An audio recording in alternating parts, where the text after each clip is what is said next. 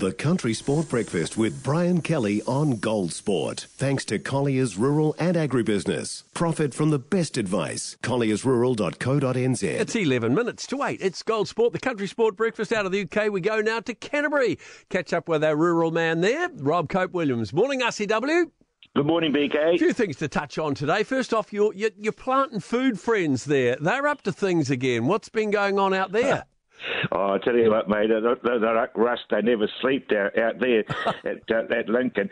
It, we, we've been grafting trees and plants and things probably ever since they had a knife sharp enough to be able to start doing it. But they're bringing grafting into the next century, not this one, the next one.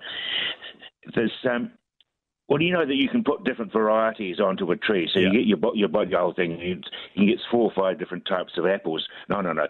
They set themselves a three-year target to grow all sorts of things on that one trunk. Really? How would how would you like to have a, a have a tree that's got apples, stone fruit, as in apricots and peaches, uh, cherries and bananas? on one tree. They're looking on BK. Seriously, they're looking at doing that. So yeah, and veggie wise, they're not going to they're not going to stop with just trees. No, no. What they want to do is come up with a a, a salad in a pot, and they're putting uh, tomatoes and capsicums onto the same truck. But that, it, it, it's sort of science fiction, but that, that's setting about doing it. As I said, they, they set themselves a three year target to do the whole thing. So the the the, the reason for it apparently is because of global warming. Uh, you can you you can get things to grow where they weren't growing, and they think things, you know, whatever it might be.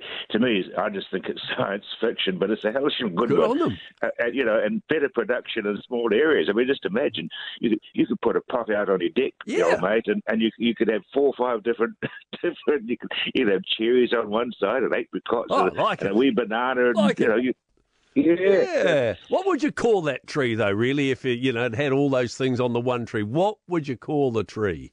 Miracle. That's the big thing. Miracle. I'll go out to the miracle tree.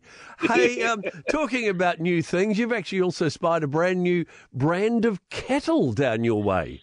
Yeah, apparently they're, called Speckle Park, which is a very strange name for a for an animal, I would have thought. But they're a cross between the British White Park and an Angus and Shorthorn. Now, um, I saw them in Australia a few years ago, and I, and I thought, ooh, geez, they look a bit different. But now they're now here. They apparently were bred about 60 years ago. The, the home herd, BK is in the North Island, but numbers are starting to come down here. I did a bit of research on them, and the cows sort of vary between about 650 to 800 kgs. The bulls are around 1,000 to 1,200 wow. kg, so they're big animals. They really are. Yeah. But apparently, their attributes, which is interesting, is they've got the high marbling from the Angus and the Shorthorn. Uh, they've got the fine meat uh, obviously, that, that comes from the, the British White Park, uh, and apparently they yield very well. And of course, the other thing is, is once they're being eaten, the, the, the, pelts would make a very interesting mat. So, you know, very good value. I see that rural livestock are advertising they've got about 60 cows with calves at foot uh, for about $1,700. So I think they'll go well. I really do. And, and, you know, it's, they've got all the right attributes, but they look so different. We're just not used to them, mate. Speckle Park. I look forward to having a look. I might go online and have a look at the Speckle Park variety. Yeah, yeah, it's, it's it's nice to have a new breed coming in actually, Yeah. but it'll be interesting to see how what sort of a foothold that they get. But yeah, I just yeah, they they look different. You're sort of driving down the road and gazing because it's so boring driving at 100 k's an hour. You're looking over a fence and you sort of do a double take and what what's that? Yeah, absolutely. Hey, RCW, nice to catch up, mate. Let's do it again next week. I look forward to that, buddy. Uh, Rob Cope Williams, our rural man out of Canterbury. One of the scariest things you can hear as a parent is quiet.